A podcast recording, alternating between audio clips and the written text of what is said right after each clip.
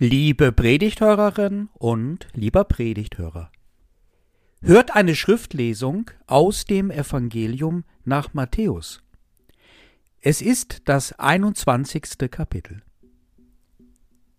Als sie nun in die Nähe von Jerusalem kamen, nach Bethphage an den Ölberg, sandte Jesus zwei Jünger voraus und sprach zu ihnen: Geht hin in das Dorf, das vor euch liegt, und gleich werdet ihr eine Eselin angebunden finden und ein Füllen bei ihr.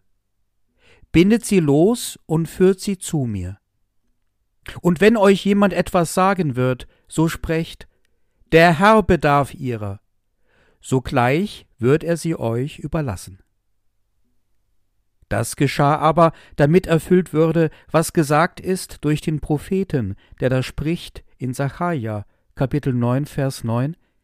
Sagt der Tochter Zion, siehe, dein König kommt zu dir, sanftmütig, und reitet auf einem Esel und auf einem Füllen, dem Jungen eines Lasttieres.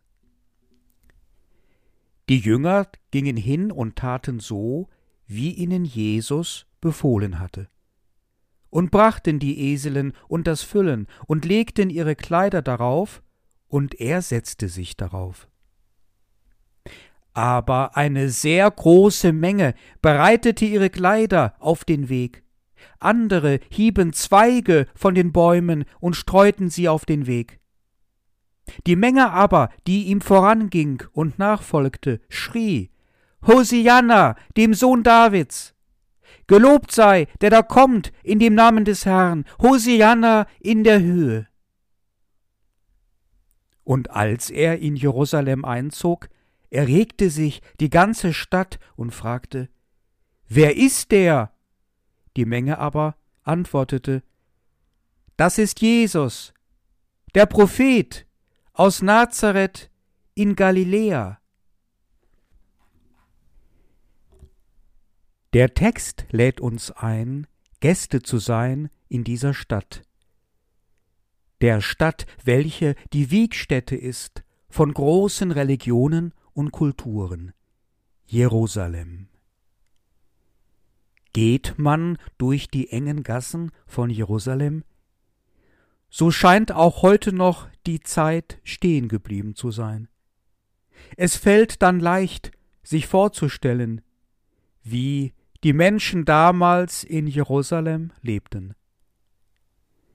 In diesen Tagen war die Stadt besonders angefüllt mit Menschen, man bereitete sich auf das Passachfest vor, machte noch schnell die eine oder andere kleine Erledigung, wollte vorbereitet sein auf das große Fest. Viele Gäste waren in die Stadt gekommen, und stündlich mehr kam eine Feierstimmung auf. Etliche Leute zogen sich schon mal die schönen Kleider an, sangen helle Lieder in den Straßen und auf den Plätzen. Einige spielten auf ihren Musikinstrumenten. Das Passachfest zu feiern in Jerusalem, womöglich sogar dabei zu sein bei den wichtigen Ritualen auf dem Tempelberg, das wollten sich viele damals nicht entgehen lassen. Aber was ist das? Eine besondere Unruhe weht durch die Stadt. Eine Menschenmenge setzt sich in Bewegung in eine bestimmte Richtung auf das Damaskustor zu. Wie? Was hört man da? Der Messias soll womöglich kommen. Der Herrscher von Israel, den die Propheten vorausgesagt haben, welcher ein großes Reich voller Gerechtigkeit und Frieden schafft für das Volk Israel und darüber hinaus.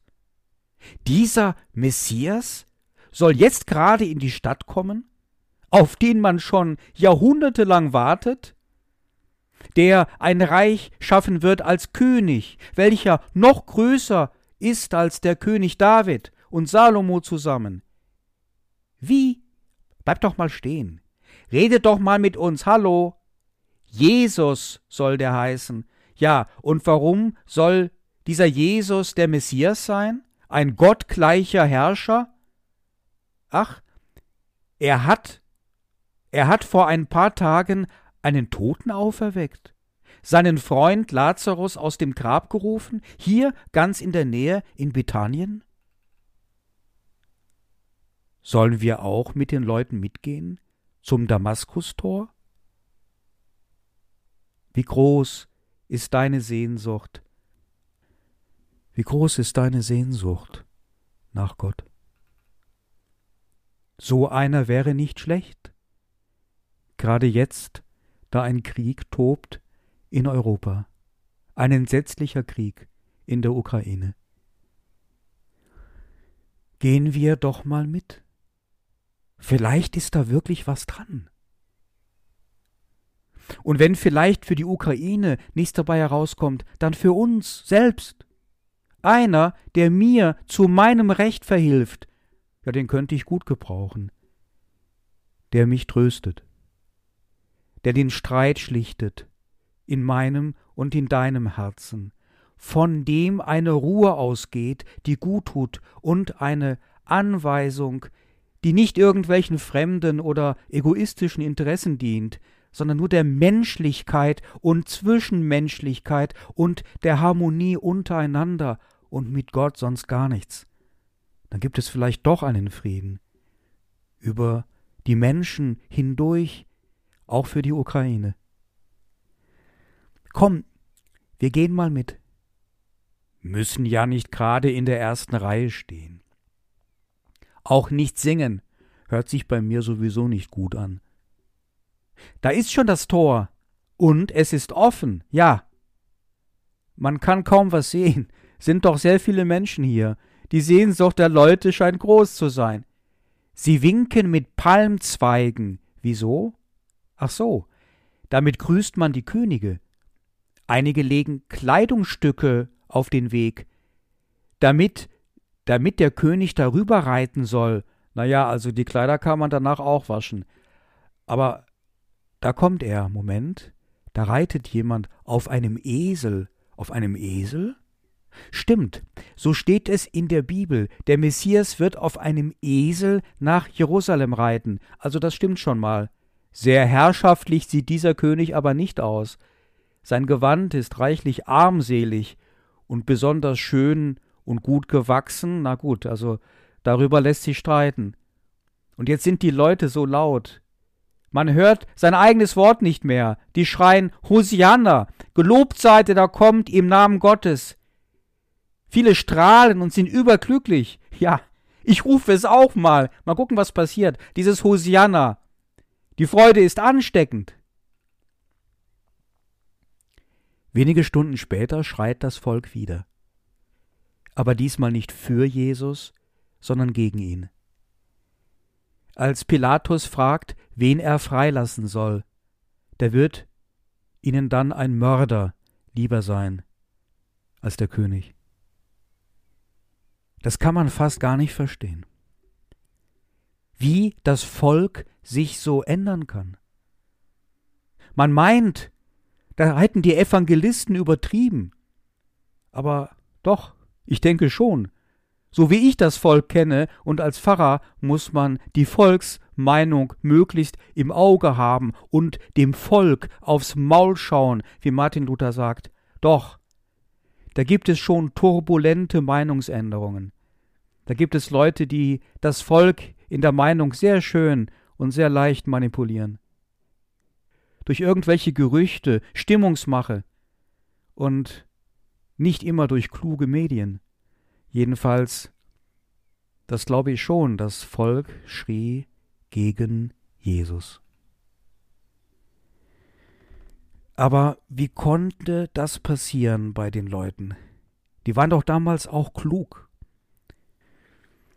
Dann ist mir schon vor einigen Jahren eine Stelle in einem Buch des Schriftstellers Max Frisch aufgefallen eine Stelle in seinem Werk aus Die Tagebücher. Da schreibt Max Frisch ziemlich weit vorne Unsere Meinung, dass wir das andere kennen, ist das Ende der Liebe. Jedes Mal.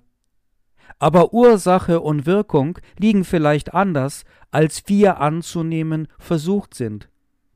Nicht, weil wir das andere kennen, geht unsere Liebe zu Ende, sondern umgekehrt. Weil unsere Liebe zu Ende geht, weil ihre Kraft sich erschöpft hat. Darum ist der Mensch fertig für uns. Er muss es sein. Wir können nicht mehr.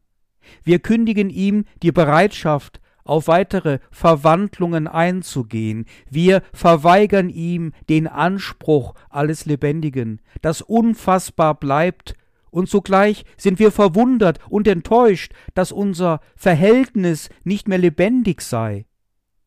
Du bist nicht, sagt der Enttäuschte oder die Enttäuschte, wofür ich dich gehalten habe. Und wofür hat man sich denn gehalten? Für ein Geheimnis, das der Mensch ja immerhin ist? Ein erregendes Rätsel, das auszuhalten wir müde geworden sind, man macht sich ein Bildnis. Das ist das Lieblose, der Verrat. Als ich diese Worte zum ersten Mal las, dachte ich sofort an Jesus. Das konnte damals mit Jesus und den Menschen womöglich gar nicht gut gehen. Man hatte sich so sehr eine Vorstellung entworfen, ein Bild gemacht, wie dieser Messias zu sein hatte, wenn er denn endlich durch dieses Tor in die Stadt und in unsere Welt käme. Der Messias, ja, der wird ja wohl sofort die lästigen Besatzer, diese Römer aus dem Land werfen, sein Volk befreien, aber natürlich, kann ja gar nicht anders sein. Aber Gott ist anders. Gott ist immer anders, als wir Menschen meinen. Wir sollen uns deswegen kein Bildnis von ihm machen, weil das nicht funktionieren kann, weil alle unsere Bildnisse von uns ausfallen wie ein goldenes Kalb. Die Begegnung zwischen Gott und den Menschen ist gehörig daneben gegangen, ist eher eine Vergegnung gewesen, damals in Jerusalem. Man hat sich viel zu konkrete Vorstellungen gemacht, war mit Gott viel zu lieblos umgegangen. Da hat der Max Frisch schon was Gutes und Richtiges aufgeschrieben. Man hat den wahrhaftigen Gott in Jesus verraten, indem man ihn übersah, wollte den nicht sehen, wollte den Jesus nicht verstehen, ausreden lassen, erkennen, als das Licht der Welt, war viel zu geblendet von den eigenen Farben, mit denen man Gott ausmalte, wusste schon alles, war nicht arm für Gott, gerade nicht demütig und barmherzig.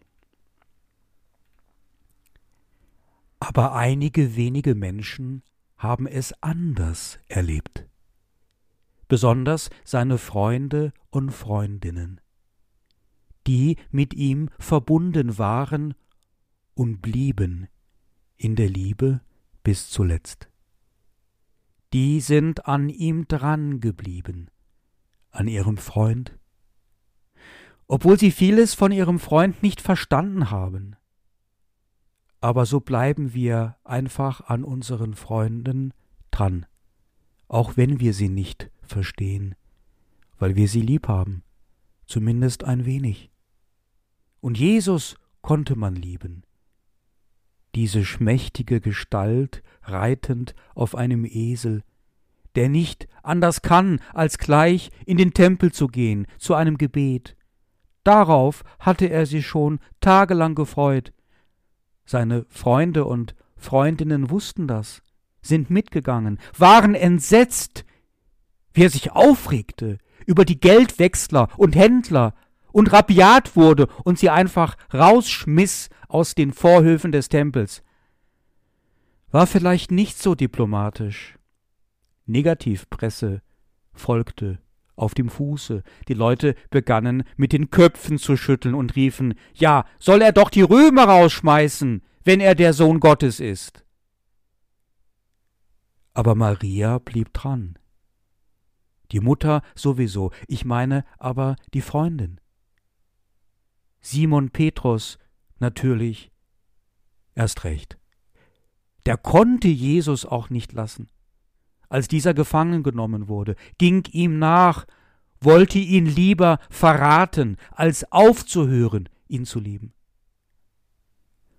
Und selbst am Kreuz, da waren die bei ihm und mit ihm, die Seinen, nicht viele, aber einige haben ihn dann doch in seiner schwersten Stunde nicht alleine gelassen, ganz nah dran, der Jünger Johannes, von dem es heißt, dass Jesus ihn besonders liebte. An Jesus dranbleiben, wie an einem guten Freund. Ihm vertrauen, auch wenn man ihn nicht versteht, ihm mit Respekt begegnen, gerade in seiner Andersartigkeit. Bei einem guten Freund gelingt uns das. Ihm begegnen wir ohne große Vorstellungen und Absichten und Wünsche zu haben. Wir lassen ihm die Freiheit, die er braucht, er selbst zu sein und schätzen ihn gerade in seiner überraschenden Autonomie. Jesus wie einem guten Freund begegnen. Gerade in dieser Zeit des Kirchenjahres. Ihn nicht loslassen, auf ihn nicht verzichten wollen, ohne ihn Ostern nicht feiern können. Ihn sein zu lassen, wie er ist. Ihn verstehen zu wollen, oder es aufgegeben zu haben, ihn verstehen zu wollen und ihn einfach nur lieb zu haben. Das zeichnet eine Umgangsweise mit Jesus, die heutzutage bei vielen Menschen fast verloren gegangen ist. Sicher, die vor uns liegende Karwoche wäre eine Möglichkeit, an Jesus dran zu bleiben, mit ihm das Abendmahl zu feiern. Gründonnerstag. Auch bei ihm zu stehen unter dem Kreuz an Karfreitag. Aber wem sage ich das? Den Leuten, die in die Gottesdienste kommen an dem heutigen Tag. Wie viele sind es denn noch oder wie wenige? Die Kirche und damit leider auch Jesus haben in diesen Jahren eine schlechte Presse. Und es wird immer schlimmer. Gestern erst habe ich erfahren, dass die Zeitungen die Termine für die Gottesdienste nicht mehr veröffentlichen wollen. Man braucht schon einen schönen Mut, wenn man sich heute noch zu Jesus hält und zu der christlichen Kirche. Wenn man sich heute hinstellt und sagt, ja, ich finde die Kirche wichtig und gut, es ist für mich eine Art Heimat. Die Kirche hilft mir, an meinem Freund Jesus dran zu bleiben. Ich werde diese Talkshow im Fernsehen nie vergessen. Eine recht bekannte Talkshow übrigens mit hohen Einschaltquoten. Einer fing an, sich zu outen, er sei aus der Kirche ausgetreten. Dann folgte der nächste und die nächste mit einer gegenseitigen Ermutigung. Dann am Ende waren es fast alle, die gemeinschaftlich stolz waren über ihren Austritt. Nur einer, ein einziger blieb übrig, der noch Mitglied der christlichen Kirche war.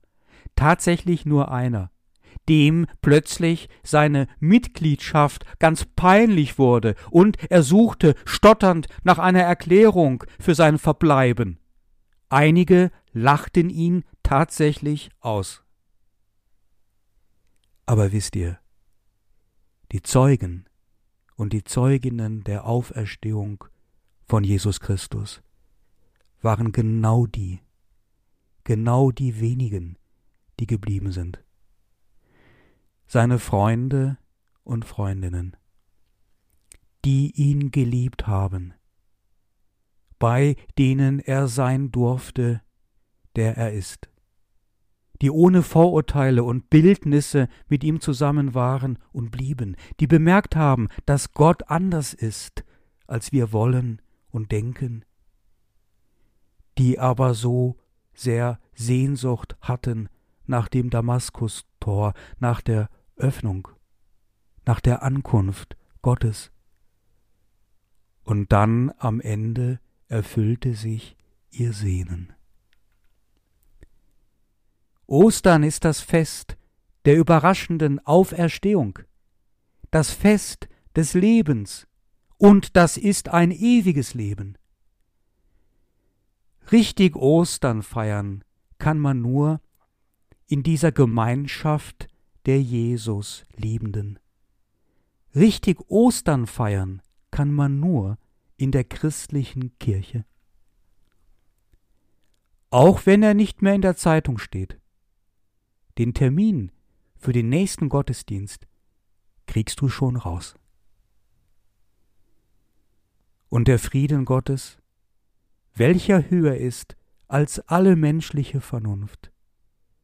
Er bewahrt unsere Herzen und Sinne in Jesus Christus. Amen.